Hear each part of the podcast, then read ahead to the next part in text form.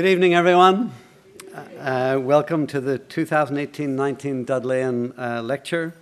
I'm David Hempton, and as Dean of the Harvard Divinity School, it's my pleasure and privilege to welcome you this evening and to introduce briefly the uh, Dudleyan lecture series to you. First, my thanks go to our Office for Academic Affairs for organizing uh, tonight's lecture, especially uh, Margie Jenkins, the coordinator uh, for the Academic Affairs Office, um, and other uh, um, helpers in that office. Um, but also to my colleague Kevin Madigan, uh, the Wynne Professor of Ecclesiastical History on our faculty, who conceived and organized the lecture tonight. Um, and we're uh, also grateful to the Center for European Studies at Harvard for co uh, sponsoring this evening's event. Uh, so please allow me to say just a few words about the oldest and most distinguished endowed lecture at Harvard, the, Dud- the Dudleyan Lecture um, and thereby honor the donor who had this genius idea uh, 268 years ago. Um, living memory of some of us.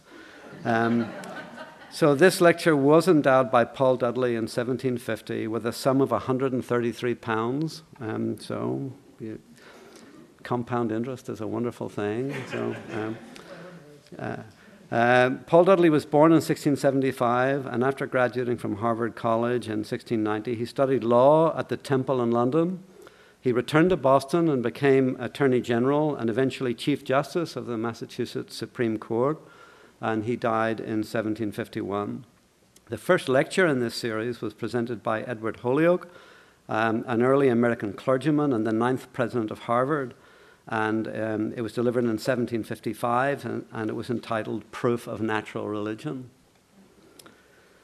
Recent speakers in this lecture series include Sister Mary Hughes, uh, former president of the Leadership Conference of Women Religious, um, Suzan Harjo, a Native American rights activist, uh, Kathleen Cummings of Notre Dame, who is still remembered for her lecture on the 50th anniversary of Vatican II, and Dr. Paul Lim uh, from Vanderbilt University last year, who spoke um, in commemoration of the 50th, uh, 500th anniversary of the Reformation.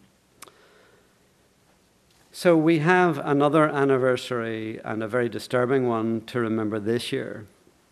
Um, November 9th, tomorrow, has been named by historians and journalists as a fateful day for German history because so many important historical events happened on this date. Just to mention a few, uh, the November Revolution and creation of the democratic uh, uh, Weimar Republic in 1918, the fall of the Berlin Wall in 1989. However, we are also mindful tonight of the Night of Broken Glass, or Kristallnacht as it is in, in German, that took place in 1938. Uh, so we are remembering the 80th anniversary of this start of the Jewish pogroms by the stormtroops of the Nazis. On this infamous day in 1938, 267 synagogues were destroyed and 91 Jewish citizens were killed in Germany and Austria. More than 30,000 Jewish men were arrested the following day and sent to concentration camps. Hearing those numbers and the even greater atrocities that followed is hard to talk about, but much harder to ignore or forget. Our speaker tonight is uh, Professor Peter Hayes from Northwestern University, who is a very distinguished historian of these grim events. Dr. Hayes has devoted his scholarly work and research to help us understand and remember what happened during the time of the Holocaust in the not so distant past, and to ward off any new beginnings as they are looming all around us, as recent events have tragically shown. His latest book, entitled Why explaining the Holocaust should be a must read in every high school and college curriculum across the country. His book ends with the proverb, quote, beware the beginnings. The author tells us about Mr. Krupp, an important industrialist and influential leader in Germany in the early 1930s. Krupp was forced by Hitler's troops, which occupied his offices, to dismiss all his Jewish employees and any affiliates of other parties. Krupp capitulated in the face of the threat of violence and political pressure. Another board member of the industrialist group at the time wrote to Krupp stating, and I quote, that his actions amounted to capitulation, uh, capitulation to bullying, and that they deprived the organization of, of all basis for future non compliance with Nazi demands. And this person goes on to write If the German industrialists would not stand up for the legal rights of their own personnel, for whom would they stand up and on what grounds? And Dr. Hayes concludes his book by stating that this correspondent was correct. The more powerful the Nazis became, the more irreversibly right he was. So beware the, begin- uh, beware the beginnings. So thank you, Dr. Hayes, for being with us tonight. We're much looking forward to your talk. Before that, my colleague and friend, Professor Kevin Madigan, will introduce our speaker.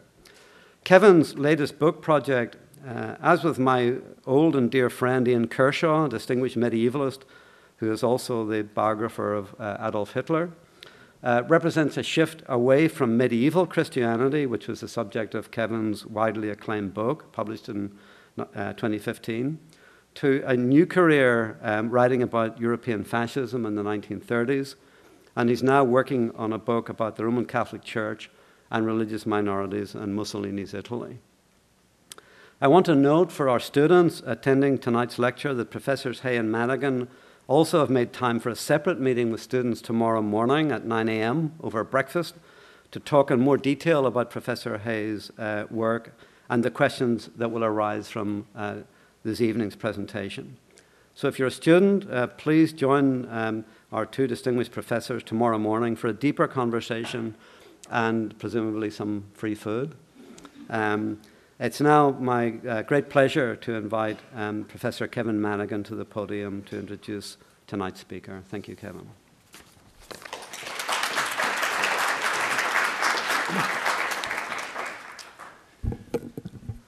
Good evening. I'd like to begin uh, by thanking Dean Hempton because, as, uh, as you might have guessed, uh, Peter's not going to be addressing the topic of natural religion tonight. He's not even going to be talking about unnatural uh, religion. Uh, that's my job. So, um, many thanks to David for so generously interpreting the terms of the Dudleyan endowment. So, it is truly an honor and a genuine pleasure uh, to be able to introduce today's speaker and to welcome him back to Boston. Not only is he a son of Allston, uh, but he's an honored friend uh, to many in the room and a teacher to us all. A specialist in the histories of Nazi Germany and the Holocaust, and in particular in the conduct of the nation's largest corporations during the Third Reich, Peter Hayes is Professor Emeritus of History in German at Northwestern University. For his 36 year there, 36 years there, Professor Hayes was a very popular and award-winning teacher. And in his last 16 years, Peter was, in addition, the Weiss Holocaust Educational Foundation professor at Northwestern. Though Peter took emeritus status in 2016, he's not shown any signs of slowing down, not in the least. Rather, he's been speaking around the globe and has published two books in the past two years, including the book uh, Dean Hempton uh, mentioned, which many of us have read since its release last year, and some of us will be making uh, the bibliographical pillar of our survey courses. A specialist, as I say, in big business during the Holocaust, Peter's now working on a co authored book, which will be entitled Profits and Persecution German Big Business in the Third Reich, which will come out in English and German, and he has other large projects underway as well. I could say much more about his 15 or so books, but let me just hint uh, at the worldwide impact they've had by observing uh, they've been translated into Chinese, French, German, Italian, Japanese, Polish, and Spanish. On top of all this literary activity, Peter has long supported the work of the Jewish Foundation for the Righteous, notably in preparing another book entitled How Was It Possible? A Holocaust Reader. And he's also uh, served uh, with the United States Holocaust Memorial Museum, where he currently chairs the academic committee. As Dean Hempton has noted, tomorrow will mark the 80th year since the German Kristallnacht pogrom. For that reason, I'm particularly grateful that Peter has agreed to give this year's Dudleyan lecture entitled Kristallnacht 1938 Crescendo and Overture. Please join me in welcoming Peter Hayes to Harvard.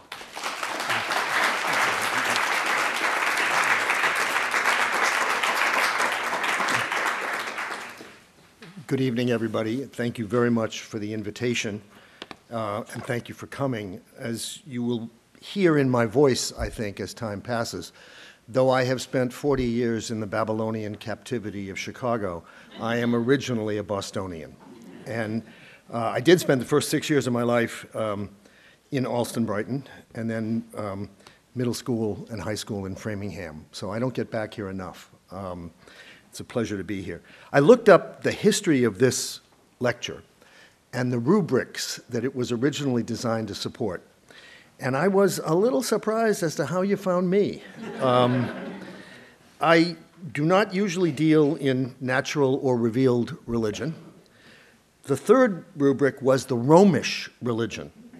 I was raised in it, so that's something. Uh, and then the fourth rubric was Presbyterian ministry and theology. And there you were brilliant.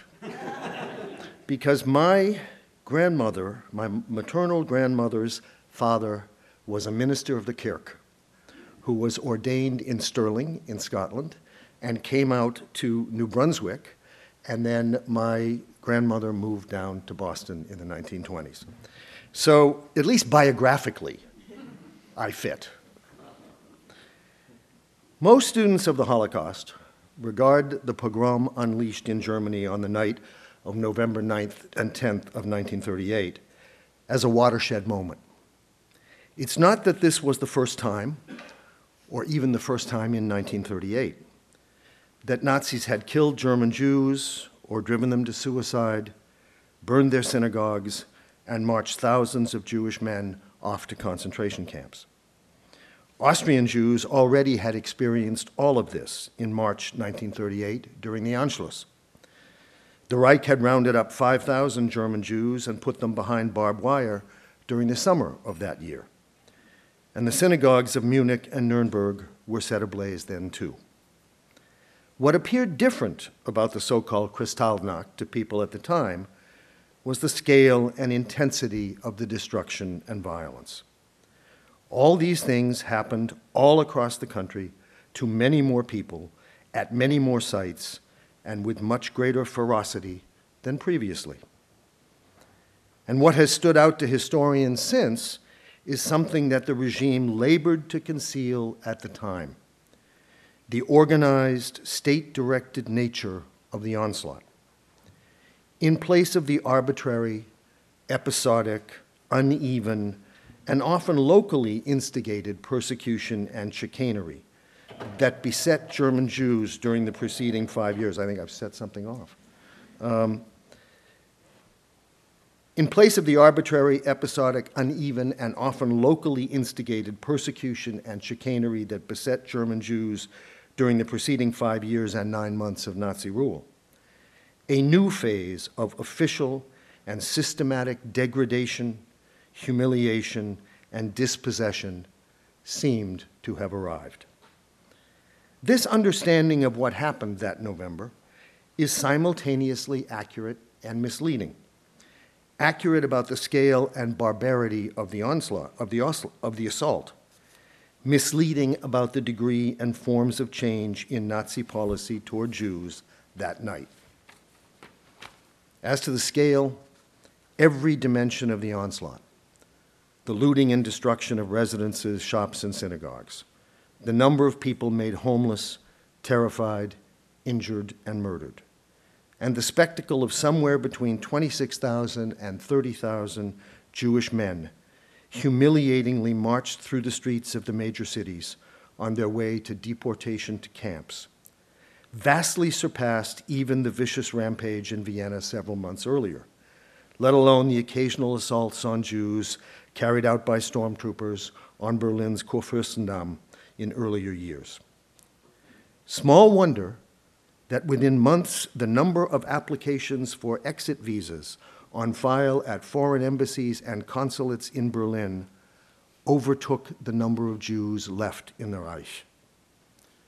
One way of gauging the profound emotional impact of what happened that night is to read the more than 250 eyewitness accounts that three Harvard faculty members solicited in 1939 40 via a competition for, quote, the best unpublished personal life histories of persons who have experienced the effects of National Socialism in Germany, unquote. You can find the originals, most of them in German, in the Houghton Library. Also, there is a manuscript, including 34 translated excerpts describing the horrors of Kristallnacht, that a sociology professor here named Edward Hartshorne intended to publish under the title Nazi Madness, November 1938. The book never appeared, however, because Hartshorne entered U.S. government service a few months before Pearl Harbor and never returned to academia. He was killed in Marburg, Germany in 1946 under mysterious circumstances. Two thirds of the excerpts Hartshorne chose finally got into print in 2011, albeit only in German, in a moving volume entitled Nie mehr zurück in dieses Land, a fragment of the sentence written by Dr. Hertha Nathorff, recalling her resolve, quote, never again to return to this country if we can just escape alive, unquote. Yet, despite the terrifying shock of the November pogrom, it did not denote a change in Nazism's objective regarding Jews. The regime's leaders defined this repeatedly and identically, both before Hitler came to power and in the first years thereafter. Jews had to be removed, in German, entfernt, from the German sphere. They were stigmatized as Germany's incorrigible eternal enemies, sworn subversives and fifth columnists whose traitorous actions had brought about the nation's defeat in World War I and would cause the same outcome in another conflict.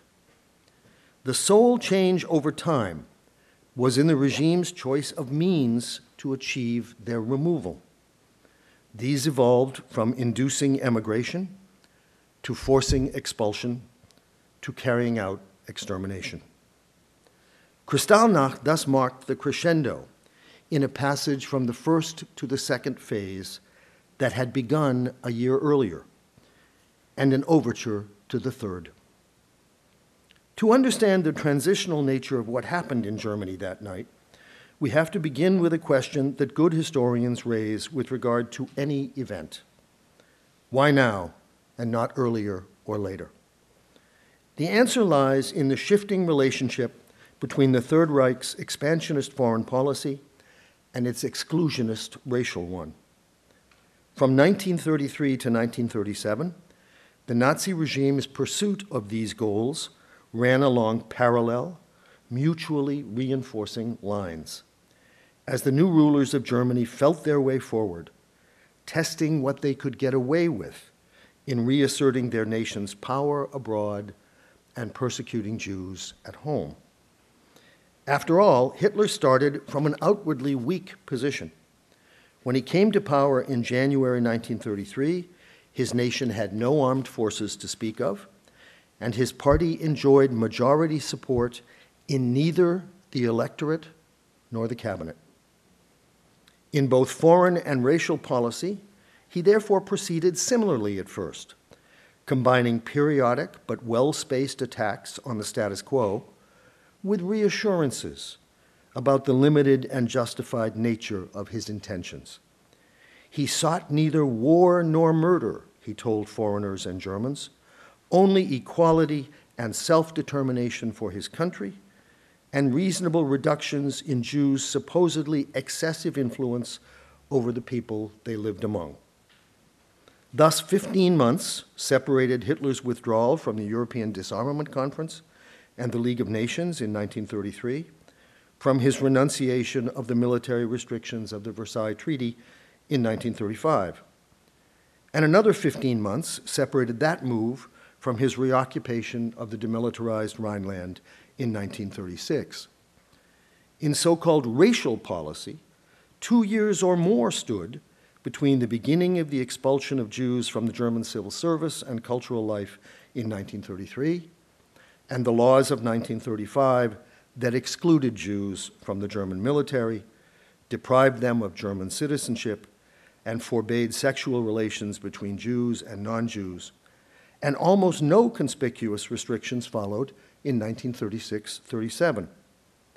All the while, outbreaks of overt violence against Jews were kept to a minimum and mostly out of sight or earshot of foreign reporters. Hitler supplemented this staccato stop and go pattern in the public pursuit of his goals in the mid 1930s with a second, more clandestine approach. To conceal the pace of German rearmament, his regime created a dummy bond issuing corporation called MEFO that in effect doubled the military expenditures reported in the national budget. To inflict more harm on Jews than his sporadic national enactments could, he allowed local party bosses and stormtrooper units to harass and threaten individual Jews or their children, to ensure their social isolation, and to undermine their livelihoods. In short, the Third Reich pursued its intentions behind a smokescreen. In conjunction with wishful thinking on the part of some Germans and many British and French onlookers who dreaded the prospect of war, the result was widespread popular readiness to believe that Hitler's aspirations with regard to the international order and the presence of Jews in Germany could be kept within manageable bounds. This delusion underpinned not only the policy of appeasing Hitler's demands for territorial concessions, but also Britain's delay in rearming to face the danger of German aggression, as well as the general reluctance of foreign states either to protest against Nazis' violations of Jews' human rights or to provide refuge to the victims of these violations. By late 1937, the Nazi regime's duplicity had enabled noteworthy successes. The Reich had created at least the appearance of an intimidating war machine, begun a vast expansion of synthetic raw materials production to make Germany blockade proof, driven roughly one third of the German Jewish population out of the country, and stripped German Jewry of almost one half of its wealth. But Hitler concluded that he had merely set the stage for achieving his goals. Actually doing so now meant that he had to engage in a race against time. For one thing, he understood that the military edge he had acquired over Britain and France through breakneck spending on armaments was artificial and likely to prove fleeting once those nations brought the superior resources of their empires to bear. At a conference in Berlin on November 5, 1937, he therefore told his senior generals and ministers that Germany would have to fight its war for living space no later than 1943 to 45 after which the Reich's window of opportunity would close. And he prophesied that conflict might have to come even sooner if opportunities arose to annex Austria and Czechoslovakia, which he considered quite possible. He did not refer at that meeting to a second respect in which he felt a sense of urgency, but his subsequent actions attest to it. If war was imminent, and if as Hitler's ideology dictated, that war could not be won so long as Jews lived within German lines, the pace at which Jews were leaving the Reich had to accelerate. At the current rates of mortality and immigration, no Jews would remain in Germany by the mid 1950s, but that was way beyond Hitler's time horizon for conflict. These were the considerations that led to the massive escalation of pressure on Jews in Germany from November 1937 to the crescendo of Kristallnacht in November 1938.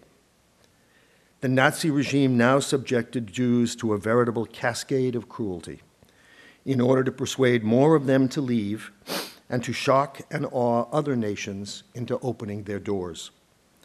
Jewish businesses were defined as those in which one senior manager was a Jew, or 25% or more of the stock was owned by Jews. Swiftly deprived of government contracts, raw materials, and foreign currency with which to pay for necessary imports, such firms had little choice but to sell out at extortionist prices. Jewish communities lost their right to own property and had their synagogue and school sites confiscated. Jews had to complete an itemized census of their personal property, to add identifiably Jewish middle names, and to have their passports stamped with a red J. 30,000 Jews lost their jobs when the Reich forbade them to work as traveling salesmen. Thousands of Jewish doctors and lawyers saw their practices limited to serving other Jews. The national government authorized municipalities to ban Jews from public streets on certain days of the week. It expelled Jews who held Soviet citizenship from the country early in 1938, and many of those who held Polish passports in October, thus setting off the chain of events that led to the Kristallnacht pogrom. But until that outburst of atrocity, the increasing pressure on German Jews led to only a modest increase in the number who managed to get out of the country. The Evian Conference on Refugees in July 1938 revealed all but universal unwillingness on the part of the rest of the world to take in more Jews. Nations that had been receptive in the early 1930s, notably France, the Low Countries, and Czechoslovakia, had turned noticeably less so. In the United States, immigration quotas continued to go unfilled as the public and the relevant divisions of the State Department balked at the admission of more so called refugees. While Britain continued to insist that it could serve only as a transit state, accepting only Jews destined for another ultimate destination, the Dominions, notably Canada, South Africa, and Australia, declined to accept more than a handful of such people. Herschel Grynszpan's murder in Paris of the German diplomat Ernst vom Rath, in order to draw attention to the plight of his parents, who were among the Polish Jews the Nazis had tried to push into Poland, thus gave Hitler a pretext to ratchet up the pressure. He welcomed it all the more because 1938 had presented him with the possibilities he had foreseen the previous years in the form of the Anschluss with Austria and the acquisition of the Czech borderlands at the Munich conference. These victories now brought Hitler face to face with the inherent but previously masked contradiction between his desires for territorial expansion and racial purification. Obtaining the former worked against achieving the latter, since the newly acquired territories together contained 200,000 Jews, almost as many as had emigrated from the Third Reich since 1933. This circumstance gave added impetus not only to the regime's decision to unleash, unleash the violence of early November 1938, but also to the emergence in Nazi leadership circles of a new way of talking and thinking about policy toward Jews. Given the prospect of not being able to get rid of Jews faster than the growing Reich added them, a prospect made vivid by the fact that the living space Hitler envisioned lay in Poland and parts of the Soviet Union inhabited by millions of Jews. Officials began to give voice to the previously unthinkable. The first documented use of a new vocabulary concerning the Reich's future treatment of the Jews comes from a report of a Swiss diplomat in Paris of a conversation on November 14, 1938, less than a week after Kristallnacht, in which the number two man in the German foreign ministry, Ernst von Weizsäcker, declared, quote, the remaining Jews in Germany should immediately be deported somewhere. If no country will take them in, they surely are going sooner or later toward their complete annihilation. In German, ihrer völligen Vernichtung entgegen. Vernichtung. Ten days later, Das Schwarze Korps, the publication of the Nazi SS, which now also controlled the German police, edi- editorialized as follows quote, The German people are not in the least inclined to tolerate in their country hundreds of thousands of impoverished Jews. In such a situation, we would be faced with the hard necessity of exterminating the Jewish underworld by fire and sword. The result would be the actual and final end of Jewry in Germany, its complete annihilation. Finally, in January 1939, Hitler made the new vocabulary his. On the 21st of the month, he told the Czech foreign minister that the Jews of Germany would be annihilated unless other nations admitted them. Nine days later, in a speech to the Reichstag commemorating the sixth anniversary of his appointment as chancellor, Hitler predicted, quote, the annihilation of the Jewish race in Europe, unquote, in the event of a new world war. As yet, all these remarks foretold annihilation, Vernichtung, only as something that would happen under certain conditions. But for the first time, the thought was out in the open. So much so, in fact, that the U.S. Consul General in Germany, Raymond Geist, prematurely but presciently told the State Department on December 6th, weeks before Hitler uttered even the threat, that, quote, the Germans have embarked on a program of annihilation of the Jews, unquote. Headlines in American newspapers used the same word. In the short run, Kristallnacht was a qualified success from the Nazi regime's point of view. Briefly but perceptibly, the rampage pried open the doors of admission to the United Kingdom and to the United States, shocking public and official opinion enough to allow about 100,000 Jews to gain access to both places before the gates narrowed again during the following summer. But this was as nothing when set against the conquest of Poland shortly thereafter. In pursuit of a Jew free Greater Germany, the Reich clearly was chasing its own tail. Officially, the near term policy in 1940 remained inducing emigration, while the relocation of most German Jews to so called Jew houses and the formation of ghettos in Poland accelerated the rate of attrition among them and prepared the way for the next phase of forcible expulsion to a succession of imagined destinations. At first, Madagascar, later, the outer reaches of a conquered Soviet Union beyond the Urals and above the Arctic Circle. But as each of these so called reservations proved impracticable, all of the conditions posited by Weizsäcker, Das Schwarze Korps, and Hitler in 1938 39 came to pass. The numerous remaining Jews could not be deported. They had become impoverished, and war had occurred.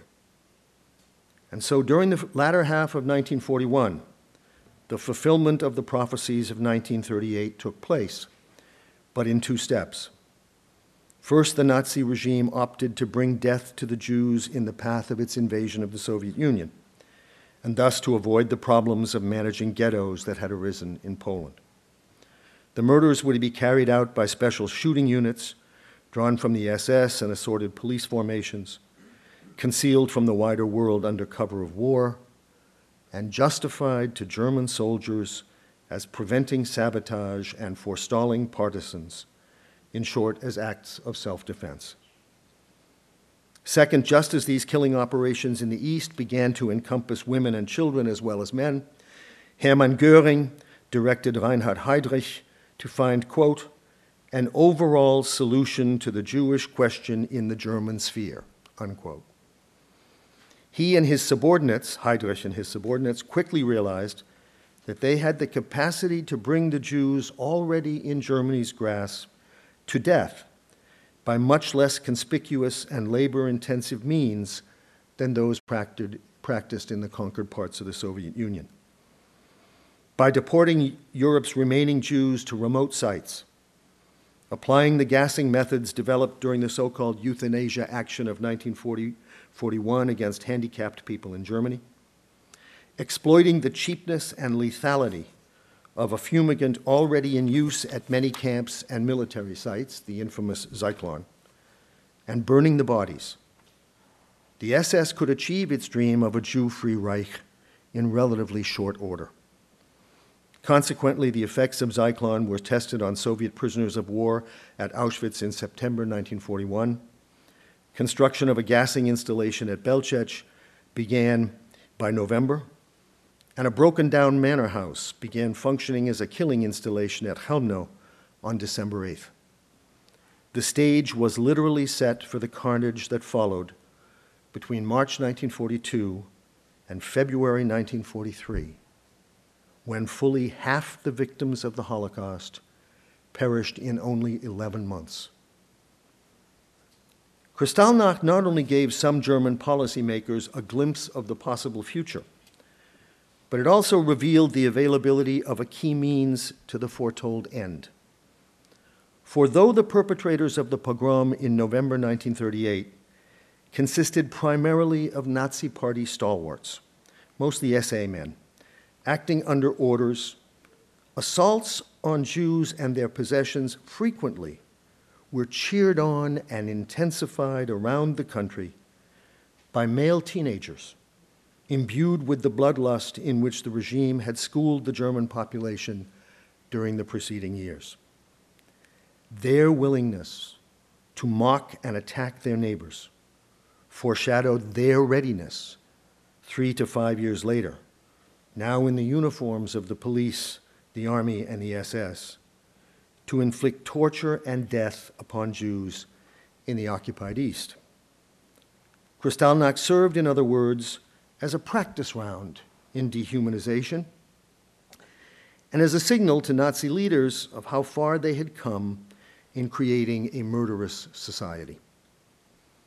All in all, then, Kristallnacht gave voice to the thought of wholesale slaughter, though not yet the reality, and it rehearsed German youth in viciousness. In the history of the Holocaust, the pogrom thus heralded the end of the beginning and the beginning of the end. Thank you all very much for your attention.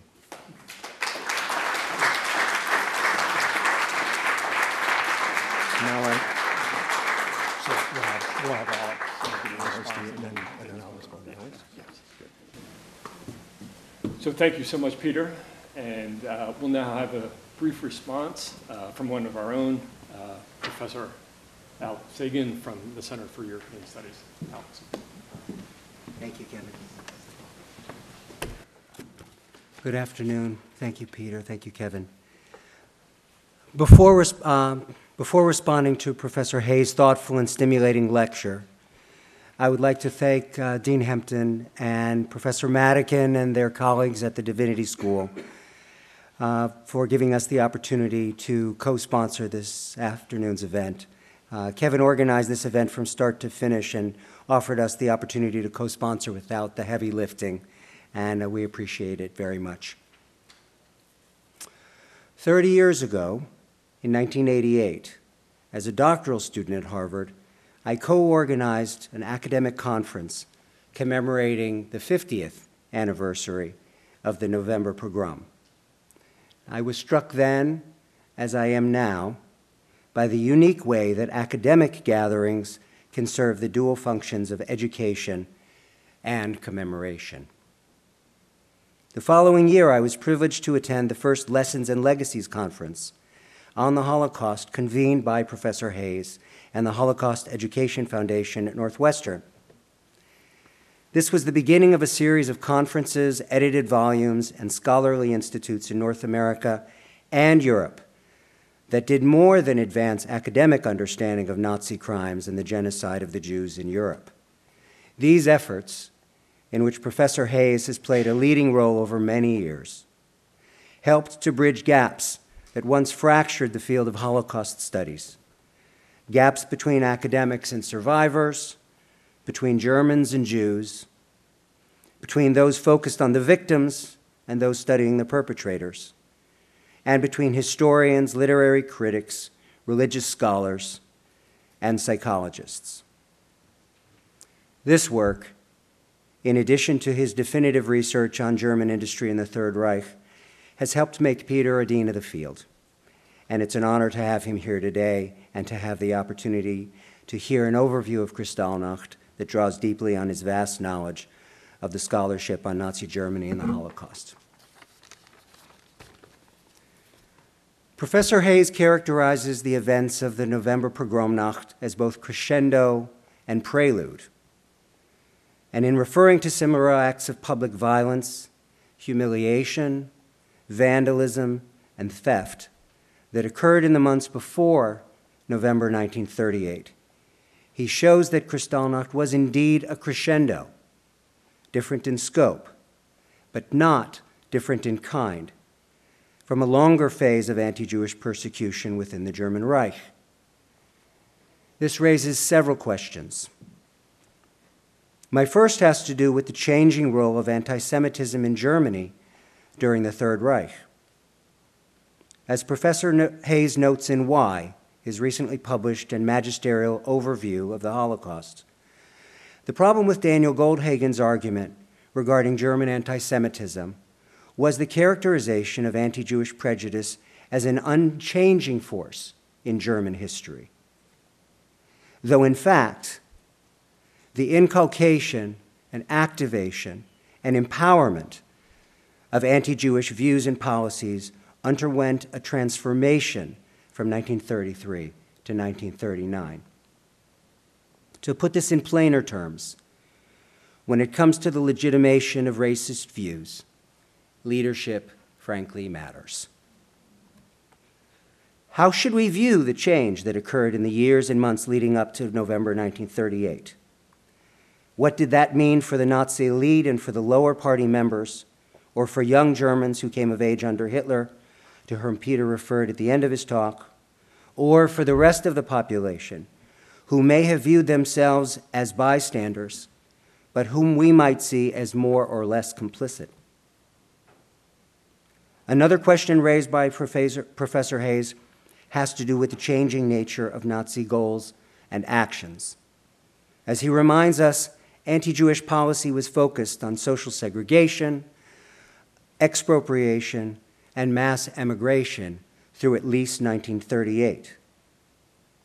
If we view Kristallnacht as an escalation of these policies, which it surely was, does this instrumentalist analysis lead us to understate the ritualistic, psychological, aesthetic, or even, dare I say, spiritual functions served by the violence and the public spectacle. How might we understand the violence against the Jews as simultaneously instrumental and as an end in itself?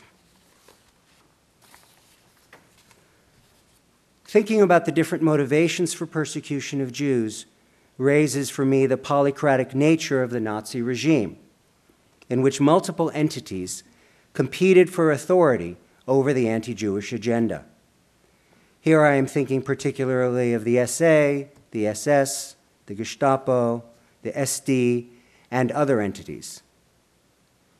If Kristallnacht was a crescendo, was it the crescendo of the thuggish anti Semitism of the brown shirts of the SA and local party bosses and Gauleiter who perpetrated intimidation, violence, and vandalism against Jews from April 33 through 1938? And if Kristallnacht was a prelude, was this because it was the moment when the SS, now in control of the police, assumed increasing authority over anti Jewish policy in a way that was more rigorous, more systematic, and increasingly genocidal? Or is this dichotomy too simple? One of the most instructive aspects of Professor Hayes' talk is the way he helps us understand how an anti Jewish policy characterized by social ostracism, street violence, expropriation, and forced immigration increasingly, increasingly came to be seen as insufficient,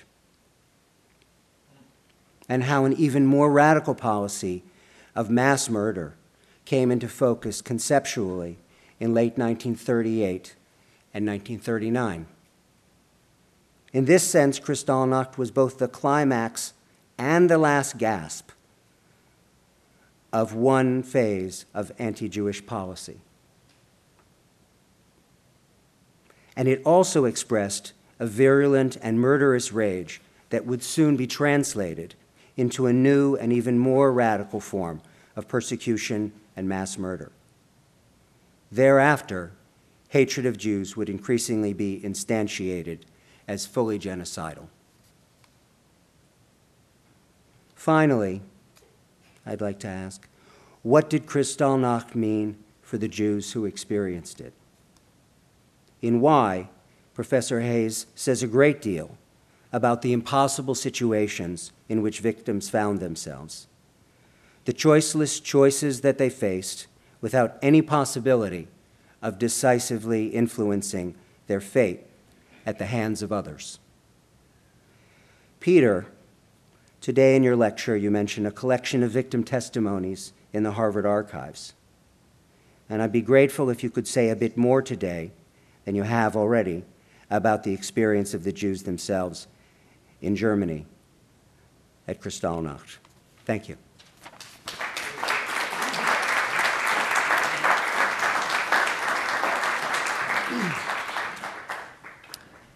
Thank you very much, uh, Alex. We're going to invite uh, Peter back up to the podium now to respond to Alex, and then at that point, we'll open it up to all of you for questions. Uh, Just a reminder that there will be a microphone circulating around, and if you would just wait for the microphone uh, to arrive uh, to you, uh, that'd be great, because we are uh, filming this. Okay? Peter? Thank you, Alex. These are all very challenging and important issues. Let me, um, unlike Alice in Wonderland, let me start at the end and work back. Uh, This question of uh, the experience of the Jews who went through this, one of the things one has to bear in mind is what Nazi persecution did to the Jewish population in Germany after 1933. It literally was different by 1939 than it was by 1933. By 1939, in the aftermath of Kristallnacht, half the Jews remaining in Germany were over 50 years old. Um, 60% of them were women. Almost everybody who was uh, an adolescent in 1933, 85% of them got out. But very few people who were over the age of 50 got out. The population that was left, that was being subjected to this, was a population that was even less defense, uh, uh, able to defend itself than was the case earlier. Um, many of the people, and by the time uh, the per- persecution intensi- intensified after 19, uh, after Kristallnacht, most of the population was old, female, and infirm. And so this is the first thing to realize about the situation that is who these people were. That they had been those who had skills that could get them a visa to another country had long since left. The committee was incre- the, the, the community was increasingly uh, grouped in these so-called Jew houses where people lived three or four to a room, where they were restricted where they could go shopping. They were restricted what hours of the day they could go shopping, usually after four o'clock in the afternoon, at which point all the shop uh, shelves would be empty and so forth. So this is, this is what was left, and it is important to realize that what the Nazi policy had done from 33 to 39 was to reduce this community to this situation. Um, that takes us to the first question. How'd they do that? Not to the community itself. How did they create these kinds of pressures on the community that produced that result? And I think the thing one has to remember is power magnifies the ideas of those who hold it. Once the Nazis came in, what, and, and this is why I've taken the somewhat controversial position that um, in the history of anti Semitism in Germany, it is far more important what happened after 1933 than what happened before. Um, anti Semitism did not bring Adolf Hitler to power. It was not the principal motivation of why people voted for him. Uh, but once he acquired power, he was able to turn this society into a society that believed, or at least acted as if it believed, his crazy notions that these people were the source of all Germany's misfortunes, that they had systematically held the country back, and therefore, because they had victimized the Germans, the Germans were entitled to revenge. That's the simple syllogism that the Nazis sold. And they sold it by constantly in a kind of echo chamber in which there were no competing voices. There were foreign magazines were not available in Nazi Germany after 1933.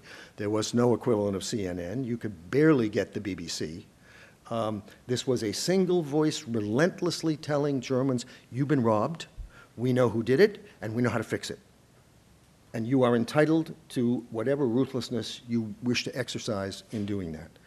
Now, this brings us to the excellent question about the emotional, psychological, visceral quality of the events in, on November 9th and 10th, because if you read these accounts, you, you, you feel like Franklin Roosevelt, who, was the, who said shortly after, he said it was, it was impossible for him to believe that this kind of behavior could occur in a civilized country.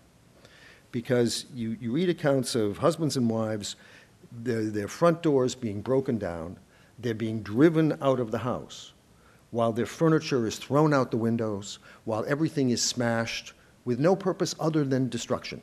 And this goes on over and over across the country. What is that all about? It's about this syllogism of victimization and revenge. It's about a sense that we have been humiliated in the past and now we exalt ourselves by taking this revenge. It's, it's, it's something out of the Middle Ages in a kind of exorcism quality. And that is, is certainly very apparent um, in, the, in the individual accounts of what actually occurred on that night. So, yes, um, there is this there is a danger that in talking about the way in which the levers of power are activated at the top, one loses sight of what these people who are acting out the situation that night think they're doing. And that is visceral and emotional and vengeful. Um, the, the other question about, you know, is this the transition point in Nazi persecution from thuggery to um, something more systematic? Yes and no. Uh, clearly, the policy becomes more systematic and becomes more single focused, but the thuggery never stops. When you read the accounts of the emptying of ghettos in the East, you again feel like Franklin Roosevelt. You cannot believe that people in a civilized country do these things. And that is, so that continues, that never stops. That is part of it. And the, the danger here, I think, is. Um, in looking back on this is in seeing it wasn't easy for the, the, Nazis to turn this society into a murderous society. But with total control of power, it wasn't that difficult either. And thus, you have a population willing to do things in 1940 41, and virtually everybody who is asked to do these things is willing to do it. The number of people in German shooting units who say, I can't, I, my stomach won't take it, I'm too weak to do that, is maybe up 10% at the top. And no one has the courage to say this is wrong. They will simply say, they will opt out by saying, I'm, I'm too weak. Almost everybody is willing to do this, and they're willing to do it out of a kind of sense of solidarity with each other and with the ideology that says these people are our mortal enemies. And because they're our mortal enemies, we're entitled to do anything to them. Take questions? Yeah, please. It's a very fine talk you've given us, and your work is very exciting also. Um, Thank you, I'm deaf in one ear. Okay, I'm sorry. Uh, uh, Thank you, very fine. I- I'm thinking as you're talking about Victor Klemperer. You know Victor Klemperer, of course. Hi- His work helped me as a white Southerner in this country, growing up in the 40s and 50s, and seeing this white supremacy ebb and flow in a certain way, but always be there. The way he talks about the underlying anti Semitism and anti Jewishness rang a lot, was very resonant with me about the way white supremacy worked, at least in the white South of mm-hmm. my, well, I don't know really how it works in the rest of the country. In the sense that it wasn't every day getting a lecture about those Jews killing Jesus or those Jews who did these things. It was underlying in a lot of formal and informal ways, in this sort of just who said it when, when it was polite or mm-hmm. impolite, how deep it was. And what I loved, especially about the language of the Third Reich, but also around his, his memoirs, is how much he just documented that as a growing part of an acceptable discourse. He was so much about discourse, but also about practice. Suddenly, it just wasn't odd to say and then do and then act on those things. And it seems to me that what you're saying is that, and what I don't understand, and I don't think Klemperer understand, and I hope you can help, is what are the what are the checks on it? I mean, does it have to run its course? Was there is there a way to just make it irrelevant? That's what I think I thought for a long period of time. But how do we check it? Because it's there. You know it's there. Yes, um, but there's almost no way to check it in, in the circumstances of Nazi Germany. You got to remember, Right. this is a, it's a society that, this is a, a political party that comes to power in, in extremely violent circumstances. The first six months of 1933 are drenched in violence. And there are stormtroopers marching down every street, and if you are, uh, uh, Sebastian Haffner tells this story, I think, that if you are a civilian standing on the sidewalk and the swastika flag goes by and you don't elevate your arm, the brown shirts will beat you up, and the cops won't protect you. Um, this every everyone in Germany in the summer of 1933 who wanted to get a teaching certificate had to go to Nazi boot camp over the summer. Anyone who wanted to take the law boards, the equivalent, German equivalent of law boards, had to go to Nazi boot camp over the summer, where they were drilled in a sort of militarized sense of what it means to be a German. Now, in those circumstances, there's very little way to stop this because this is the sole voice speaking to people. It controls not only the discourse, but also the levers of social advancement. And so people conform. Now, in our society, it's a little different. What we have um, is the legitimation of certain views that once were under rocks.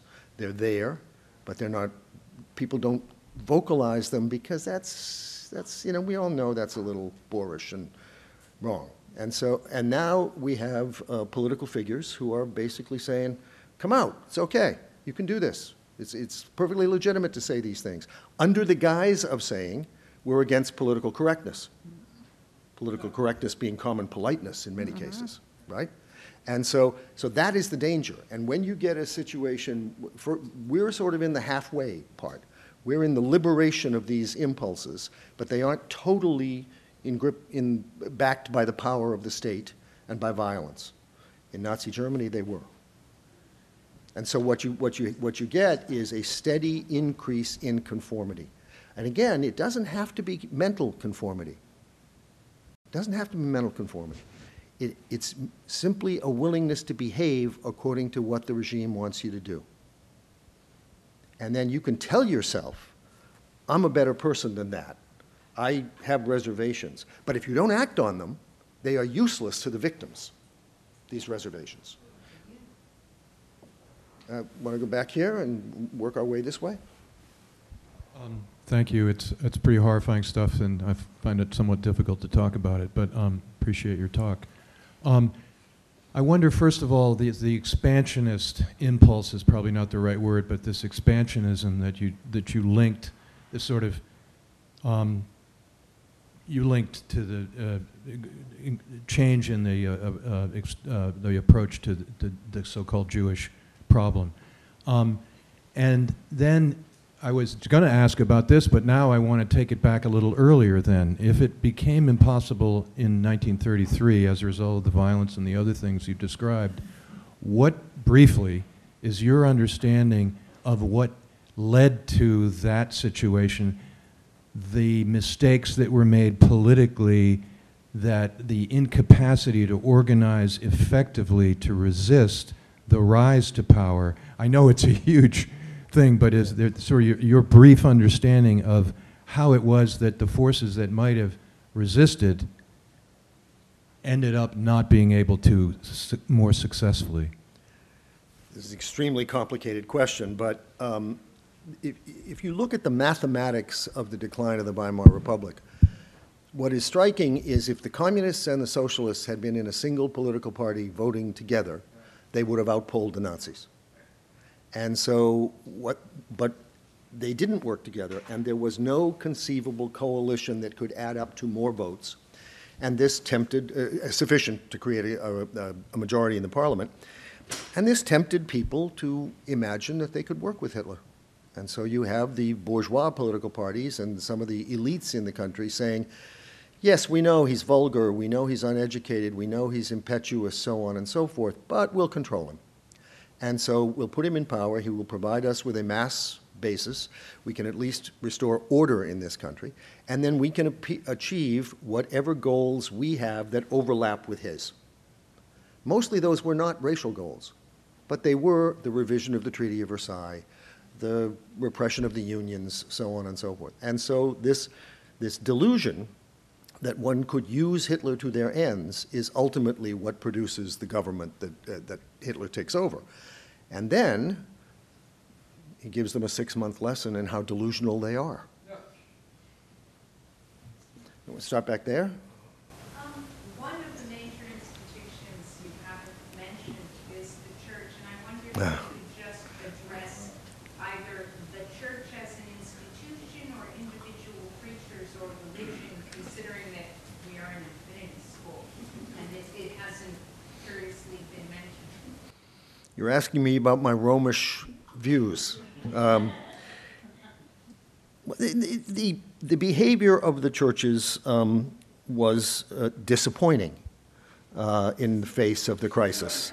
Um, you had the Protestants, uh, I mean, basically split in many respects because the nationalism of Protestantism in Germany leads to an attempt to work with the Nazis. There's, in fact, a Reich Bischof who's appointed, Müller. Um, and the willingness to stand up for the gospel is reduced by this patriotic fervor and nationalist impulse. With the Catholic Church, um, the problems are a little different. They have to do with um, a memory of having been marginalized as disloyal under imperial Germany and bending over backwards to prove that they are loyal. That's the first thing. The second thing, and this is a, my, this is a little excursion into my youthful days of catechism training. Um, the thing you have to remember about the Catholic Church is it is, it, in, least in my opinion, it is highly blackmailable by political power.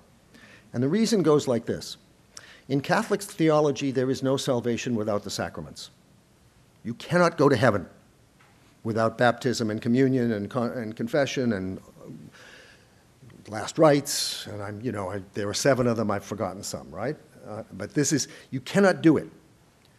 And this used to lead to the interesting question that I would raise in catechism class what about Protestants? Can they go to heaven?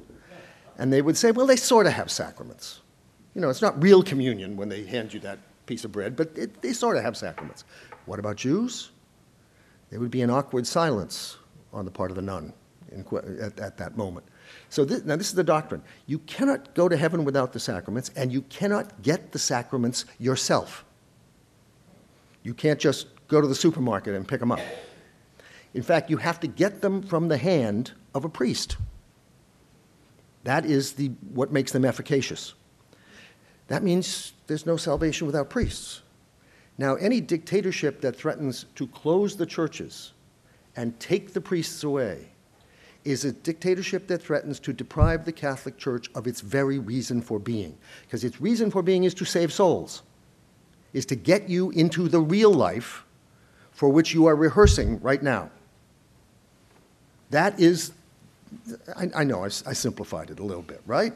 But that's basically the theology of the Catholic Church. Now, that means that the Pope drew a distinction between the communists who the churches and turned them into stables and the Nazis who arrest some priests, but not all of them, who say that certain teachings are unacceptable, but you can basically keep the churches open. This is for a pope who is serious about the theological mission of the church an absolutely fundamental distinction. Now, the Catholic uh, prelates in Germany divide very deeply over what to do. And the, there are individual Catholic bishops who do say that the Pope should speak out more forcefully, that they should speak out more forcefully. They did not speak out after Kristallnacht. They did not denounce this as uh, the atrocity that it was. They remained silent. There were cardinals of the Catholic Church in Germany who thought they should. But they were overruled by a majority of the cardinals, and that's the way the, the debate was played out. I always say, with regard to the Catholic Church, the behavior gets better the lower down the hierarchy you look. You know, there are, there are people who were quite heroic at the parish level. There were even the, the famous case of um, the, the provost of the St. Hedwig's in, in Berlin, the Catholic Cathedral in Berlin, Lichtenberg, who uh, went to a concentrate, who, who stood up on the pulpit and denounced Goebbels for having written a uh, pamphlet that uh, attacked the Jews. And he was arrested and he ultimately died in a camp. There, there, there are these heroic examples, as there are in the Protestant church. But the majority of the behavior was adaptive. And in that sense, accepting. Charlie. Peter, uh, thanks first. A little bit of a little bit of a reminiscence. My late wife, Pauline, gave a Dudleyan lecture about 20 years ago, I guess, uh, and uh, she was reminded then that one of the rubrics of this lecture was to expose the errors of the Catholic Church, uh, and uh, she, being Catholic, uh, sort of uh, wended her way around this.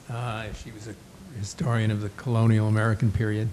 Uh, and, you know, I've, uh, I, I'd, I'd, like to ask a, a more scholarly question. I've, I sort of always admire, I, because I always agree with what you say in various things. It's very equilibrated, it's very, it's, it's, it's, it's not excessive, it's, it's, it, think, it thinks through this, and uh, I'm, I'm grateful for that quality of your, your scholarship. Uh, what I wonder is, we have studied this so long now. You've written a sort of Summa Holocaustorum or something in the last book. Uh, what do you think, what is left for scholars to do with the Holocaust and with especially the German uh, story uh, that's behind the Holocaust? What is left for scholars to do? Um, you know, if I, if I knew that, I'd be part of the next generation, which I can't be. You know, so the next generation will come up with things that I can't possibly imagine because I'm steeped in the questions that my generation cared about. We certainly can answer that question geographically. We know that we know the parts of the Holocaust that we most need to learn new things about. And they are often, as in the case of Hungary, associated with highly inaccessible languages for people who were not born in them. Uh, or in the case of Ukraine, where there's a lot of source material buried and lost and never cataloged, and people are going to be spending 30 years finding it. Um, but, but, we know geographically that it's Eastern Europe. It's, it, it's the places where the Holocaust happened. This is the other thing that people um, tend to overlook, which is that three quarters of the victims of the Holocaust came from only three countries Poland, Lithuania, and the USSR. 90% of the victims of the Holocaust died in those places. It's not France, it's not Amsterdam, it's not Anne Frank, it's this. And so there's going to be the need to balance that out, to find out more about that and so forth. There's always going to be a, a central impenetrability about this, which keeps us coming back to it, which is how difficult it is to believe that this society turned into the place that did it. It's, you know, this, this is what makes the Holocaust different from every other genocide I know. It's the kind of society that did it. It's not the Ottoman Empire. It's not Mao's China. It's not the Khmer Rouge. It's the, this is an educated, civilized, cultivated, all those things. And yet it descends into this. That's always going to be the question that we keep coming back to. And then there will be other questions that we keep coming back to. Who will defend whom? Timeless question, which the Holocaust throws up over and over again. And every generation will have a new answer to it based on new kinds of, you know, the specialist sort of research that we do and the things we discover doing that. Um, so, and, and, the probably the punchline of this answer is uh, it's going to sound odd. I'm optimistic about the subject of the Holocaust. I don't think it's going to go away. I don't think people are going to become indifferent to it over time precisely because it raises these eternal challenges. Uh, Yes? Thank you. First of all, I want to thank you, and uh, you did a wonderful presentation as far as history is concerned. But I have to let you know that I was there during Kristallnacht in Germany. The city where I was born is now Poland. It's Breslau.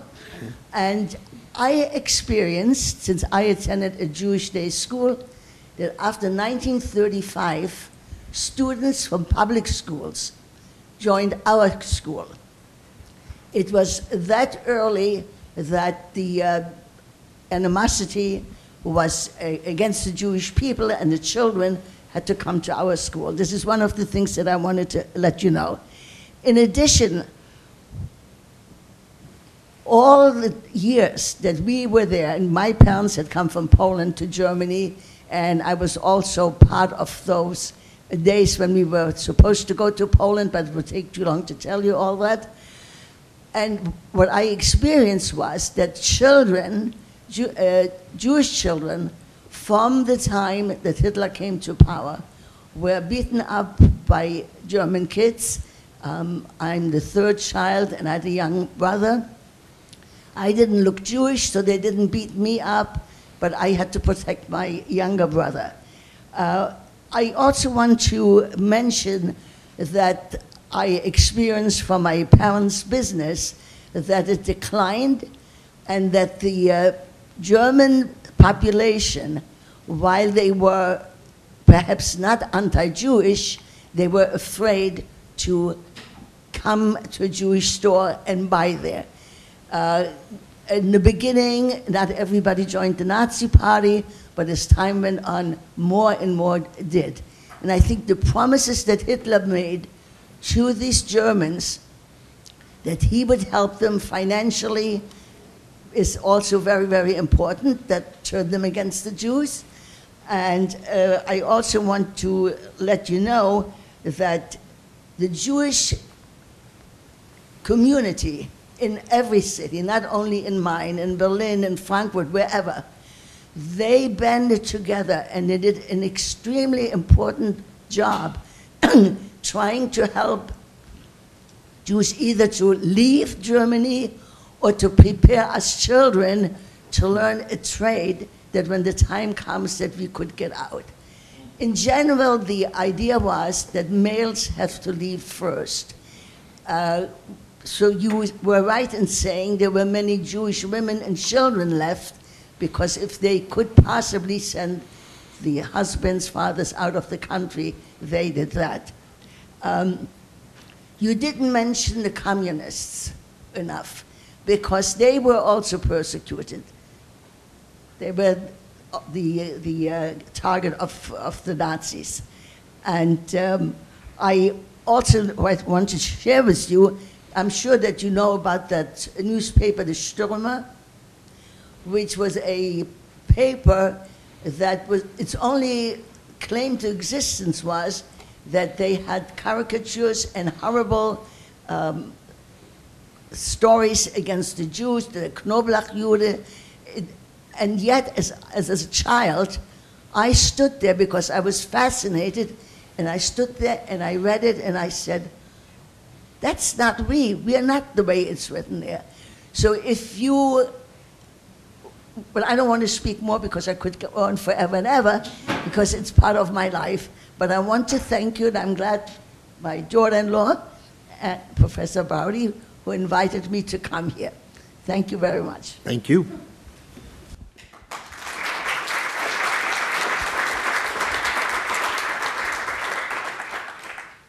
Want to go back there?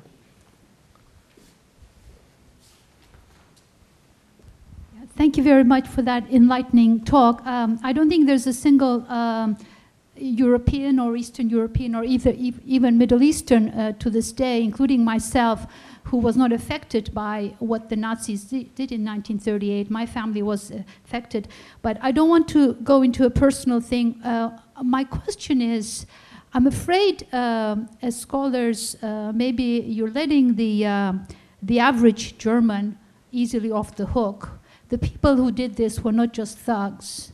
I mean, uh, the people who did this were uh, at high level in terms of society. They own, you know, they had a lot of money. They had good positions. So to say that, you know, leadership matters, to say that it was because of Hitler that this happened, to say that uh, people were afraid because the, uh, the SS or the Nazis were scaring them off, I, I believe that's a little bit letting the Germans off the hook easily. So maybe in the future, what really uh, the scholarship has to be directed towards a what has the church done about this? What have the industrial, the people who had the money, uh, how were they involved in this whole thing? And uh, basically, uh, just as German society, how was the society in general involved in this? Uh, the Swiss psychiatrist Carl Jung said uh, the German pagan god Wotan was awakened because what happened was beyond, just beyond understanding. So we can't just say it was the thugs. We can't just say it was Hitler. It we depends, can't on, just it say depends a lot on what we're talking about. If we're Yeah. talking about the night itself, Kristallnacht, yes, we can say it was just the thugs. If you are talking about the transformation of German society in the 30s, there is a lot of scholarship on all the things you just listed. Now, where there is a very strong difference in the literature, and, I, and uh, is the old-fashioned view that somehow in the course of the 1930s the German national character reasserted itself, which is your uh, uh, reference to Jung and, and Wotan and so forth, the sort of Wagnerian view of German history. Um, I just don't agree with it. I just think that if you look at all the written sources, if you look at the material that we have, it is quite clear that uh, some Germans fit that model, but not all of them do. There was also 1918 in German history. All roads do not lead to the same place. It takes a lot of political power to form a society into the instrument of this will. It takes a lot remember, of money to remember, do just, that. just a moment. Remember what I- there are. There are moments wh- where certain numbers are blindingly revealing. When Adolf Hitler came to power on January 30th, 1933, probably 55% of the Germans had never, ever voted for him. 55%. Now, the, to then say in the face of such a thing that blanketly these people were all in agreement and ready to do it from day one is just not a credible assertion. You have to look how a, a, a voting bloc that did not endorse him became a society in 1933. For instance, I, I'll give you an illustration from my work on corporations. I've written two books, you said industrialists. I've written two books about large scale German corporations IG Farben, a big chemicals company, Degussa, a smaller chemicals company. When Adolf Hitler came to power on January 30th, 1933, not a single member of the board of directors of either of those companies was a National Socialist. The two companies, each of them had made one small monetary donation in the course of 1932 to the Nazis. Neither company had ever advertised in a Nazi newspaper, which is another way of subsidizing the Nazis. Flash forward to 1943. These companies are partners in the sale of Zyklon B. They are both employing tens of thousands of slave laborers. They are involved in every crime of the Nazi state. The important explanatory problem is how do you get from A to B? How do you get from, to a situation in which none of them are for Hitler and greeting him with enthusiasm, and 10 years later, they are all acting as if they had been? That's an important explanatory power. And the idea of German national character, or the way they raised their children, which is also comes up in this context, uh, that they were all just primed to do this from the get-go, seems to me to fail completely in the face of that difference, 1933 and 1943. Someone right behind you. I, was just um, wondering if you could characterize the, this progression from through these phases of immigration to um, to um, expulsion to extermination, and uh, was that something that was like planned from the beginning, or was that something that the um, that the government got the, the immigration thing wasn't going fast enough? I mean, it sounded to me at this at the start of your talk, you were saying that I, I believe that a third of the Jewish population had already left by. So it sounds like it was actually having big time effects. And so, uh, and granting with territorial expansion, they were adding more Jews, so they were kind of like running in place kind of thing from their point of view. But I'm just wondering, what was their idea about the emigration phase of this from the beginning? Did they think it would be sufficient? Or was it a highly, or, or was it part of a plan that they had from the beginning to go through phase one, phase two, phase No, three? it's, no, it's, it's quite striking how little they had thought this through. Uh, when you look at the party planning documents from 1928, 1929, 1930, 1931, they basically think that if they just make life difficult for Jews in Germany, that they will go away. Um, and they think of new ways to make life difficult. They lay out some of them, but principally what they're worried about in the, in the initial phase is they have, they've convinced themselves of this fantasy that Jews have too much influence over Germans. Jews make Germans do things that Germans wouldn't want to do if they were thinking straight. So you try to reduce that influence. And the first thing is you kick them out of the government positions and you kick them out of cultural life. One of the first things they do in 1933 is they say Jews can't be newspaper editors, Jews can't be theater directors, Jews can't even be orchestra conductors. The, all the ways in which they have an effect on Germans, that will be, that will be cut down, that will be stopped. And then this isn't enough. And so they begin thinking of new things. And what happens is a kind of mission creep or a, you know, where they're getting some of what they want, but it's not quite enough. And then, of course, there was that element of time that I introduced to you. Their sense of time speeds up. They have to get rid of the Jews before the war comes. And so they've gotten a third of them out by 1937. Now they think of the next thing. But then, of course, they're expanding to get ever more Jews. This is the faithful mathematics of Nazi expansionism. That they, they believe the Jews are a mortal threat, but they keep taking territory where there are more Jews. And then it, it's very, you- ask yourself, why does this vocabulary suddenly crop up in 1938 and it had not existed before? Their messaging was very consistent Entfernung, Entfernung, removal. And then all of a sudden people start talking differently. Uh, why does that happen? Because literally it dawns on them that they're facing this mathematical dilemma. And they haven't thought it through. One more? Yeah, one more. We get it.